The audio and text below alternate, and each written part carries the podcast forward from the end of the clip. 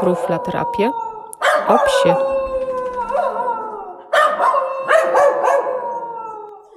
Cześć, tu Ela Wojciechowska z Truflaterapię, a to jest czwarty odcinek podcastu o psie i trzeci z cyklu o psim nosie.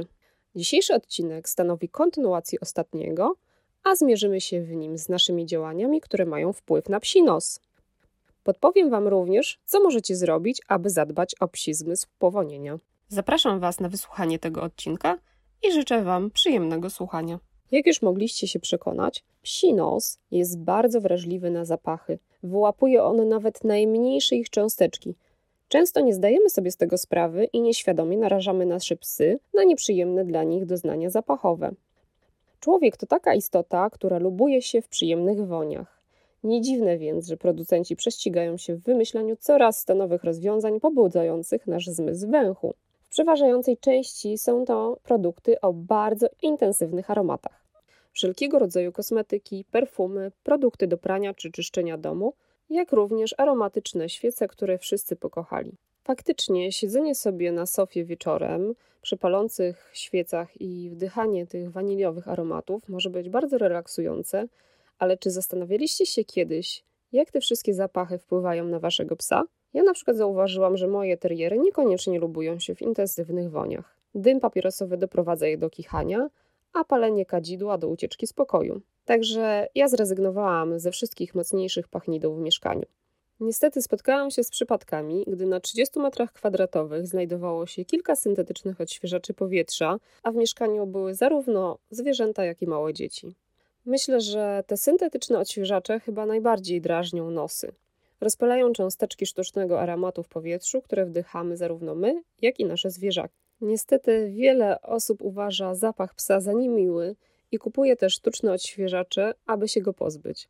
Ja jednak myślę, że nie jest to najlepszy pomysł na świeże powietrze w mieszkaniu. Czasem lepiej po prostu otworzyć okno lub zastosować roztwór z użyciem naturalnych olejków aromatycznych. Naukowcy z Belfastu przeprowadzili badania w schroniskach, które pokazały, że zapach rumianku oraz lawendy wpływa kojąco na psy.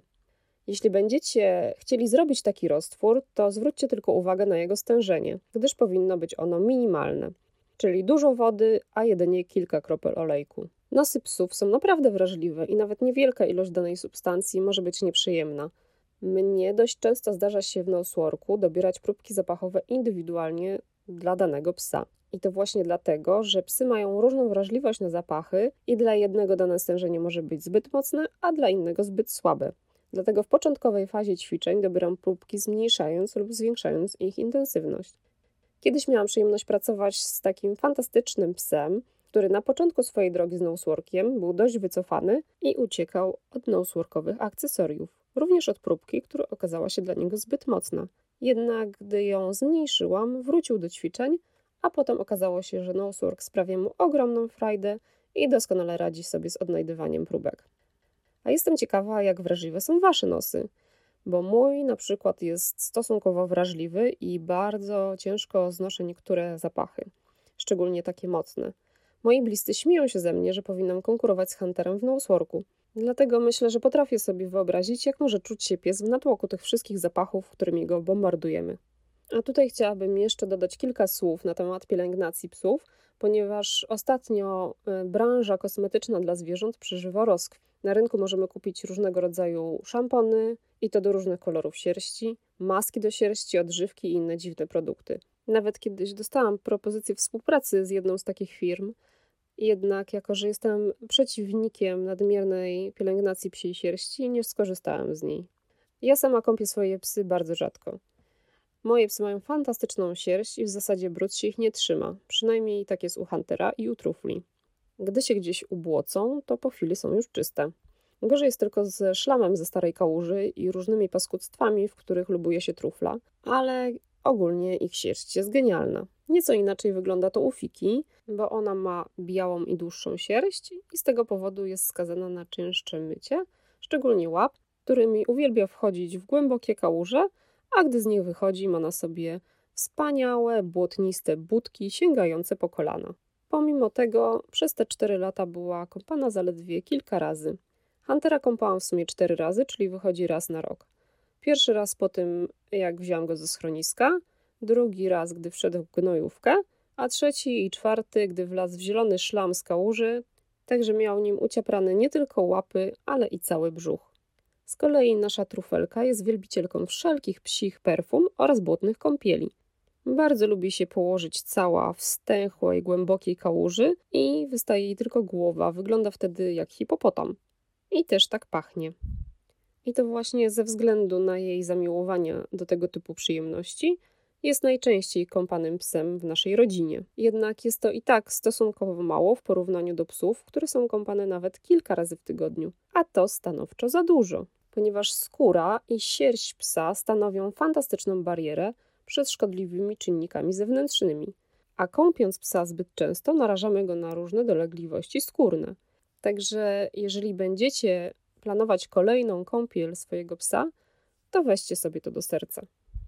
Wracając jeszcze do zapachów, to oczywiście oprócz tych pięknych otaczają nas również różnego rodzaju zanieczyszczenia, na przykład dym papierosowy czy smog w powietrzu. I wpływają one nie tylko na nasz organizm, ale również na nasze psy. Jeśli chodzi o spaliny z samochodów, to najgorzej mają te małe pieski, których noski są na poziomie rur wydechowych, uwalniających niebezpieczne spaliny. Zarówno te substancje zawarte w zanieczyszczonym powietrzu, jak i te w sztucznych aromatach bardzo negatywnie wpływają na zdrowie psa. Z ich powodu mogą się rozwijać choroby układu krążenia, układu nerwowego czy oddechowego. Na uszkodzenia narażone są również nerki oraz wątroba, a także DNA w nabłonku węchowym oraz mózgu psa. Czy jest jednak coś, co możemy zrobić, aby zadbać o psi nos? Ależ oczywiście. Po pierwsze, możemy zabrać psa na spacer z dala od centrum miasta. Poza miastem jest na pewno lepsze powietrze, więc spacery po takim terenie na pewno wpłyną korzystnie na waszego psa. Poza tym, eksplorowanie nowych terenów świetnie robi na psi mózg. Rozwijają się wtedy nowe połączenia nerwowe, a poznawanie nowych zapachów może budować pozytywne skojarzenia i w znacznym stopniu wpłynie na stan emocjonalny naszego psa. Same spacery mają to do siebie, że psy na nich węszą, co powoduje polepszenie ich nastroju. Ta ciągła analiza danych może skutecznie zmęczyć psa i to nawet bardziej niż aktywność fizyczna. Oprócz spacerów jest jeszcze wiele innych możliwości, które warto wypróbować, aby poprawić komfort życia psa. Na przykład wszelkie sporty wykorzystujące psi węch. I tak najbardziej dostępny dla psów, niezależnie od wieku, rasy czy stanu zdrowia, jest nosework.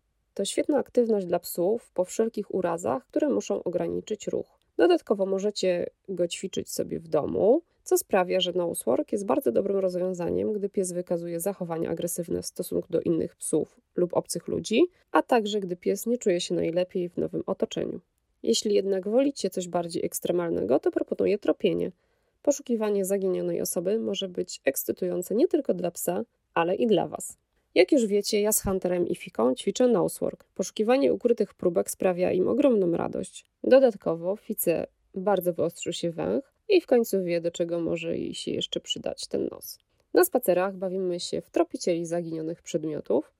Hunter jest naprawdę dobry i widać, że sprawia mu to ogromną frajdę. Natomiast w domu wykorzystuje wszelkiego rodzaju zabawy węchowe ze wszystkimi psami. Trufle natomiast chciałam kiedyś zabrać na tropienie, ale po jakimś czasie uzmysłowiłam sobie, że jej to zupełnie niepotrzebne, ponieważ ona świetnie sobie radzi z odnajdywaniem nas w lesie czy u sąsiadów. Zresztą cała trójka nie ma z tym większych problemów. Węszenie jest dla moich psów bardzo ważne, więc staram się, aby go miało jak najwięcej i to w różnych formach. Ogólnie wszelkie aktywności związane z węszeniem są fantastyczne dla psów, niezależnie od wieku. Zabawy węchowe sprawdzą się zarówno u szczeniaków, jak i u seniorów. I to właśnie starsze psy odniosą wiele korzyści z używania nosa, ponieważ węszenie spowalnia degradację komórek w mózgu, a tym samym zmniejsza się możliwość wystąpienia zaburzeń poznawczych. Jeśli jednak nie macie możliwości ćwiczyć z waszym psem tropienia czy noseworku, to możecie wykorzystać dostępne na rynku zabawki angażujące psi nos. Chyba najbardziej popularna jest mata węchowa, którą możecie kupić lub zrobić sami. Wystarczy trochę polaru, gumowa wycieraczka, cierpliwość i trochę czasu. Mnie zrobienie maty węchowej takiej wielkości 40 na 30 cm zajęło około 2 godzin z przerwą na kawę. Własnoręcznie robione zabawki są nie tylko tanie, ale i bardzo ekologiczne. Możecie wykorzystać wiele przedmiotów, które wylądowałyby w koszu na śmieci. Wszelkie stare szmatki, pudełka po jajkach, rolki po papierze toaletowym czy tekturowe pudełka idealnie nadają się na chowanie smakołyków. Na moim Facebooku możecie znaleźć filmiki pokazujące zabawy moich psów właśnie z takimi przedmiotami. Możecie również nauczyć swoje psy poszukiwania smaczków lub przedmiotów i chować je w domu, ogródku lub na spacerze. Zabawy węchowe to super okazja na budowanie relacji z psem. Tak więc, jak sami widzicie, możliwości jest masę i warto z nich skorzystać. Kończąc ten odcinek, przypomnę jeszcze, że węch jest głównym zmysłem psa i to dzięki niemu pies poznaje świat. Dlatego, gdy będziecie na spacerze, to nie odciągajcie psa od zapachu. Dajcie mu chwilę na zapoznanie się z nim. Obwąchiwanie zasikanego kamienia czy latarni to dla psa to samo, co dla Was scrollowanie internetu albo czytanie najnowszych wiadomości. Pamiętajcie też, że węszenie obniża puls i ogólnie ma świetny wpływ na samopoczucie i zdrowie psa. Wzbogacając codzienne aktywności również o te węchowe, sprawicie, że wasz pies będzie zadowolony, a przecież właśnie o to w tym wszystkim chodzi. Mam nadzieję, że cykl o psim nosie Wam się podobał i że wyciągniecie z niego coś dla siebie. Dziękuję, że poświęciliście czas na wysłuchanie tego odcinka i będę wdzięczna za podzielenie się opinią o moim podcaście. I jak zawsze zapraszam Was do kontaktu. Znajdziecie mnie na Facebooku pod nazwą Trufla Terapię oraz na Instagramie jako Trufla Podkreślnik Terapię. A jeśli macie problemy z Waszym zwierzakiem, to zapraszam na konsultacje. Wszelkie potrzebne informacje znajdziecie na mojej stronie truflaterapie.pl. Tymczasem żegnam się z Wami i zapraszam na kolejny odcinek, który ukaże się za dwa tygodnie w środę i będzie na temat psiego snu. Także do usłyszenia w kolejnym odcinku. Pa, pa!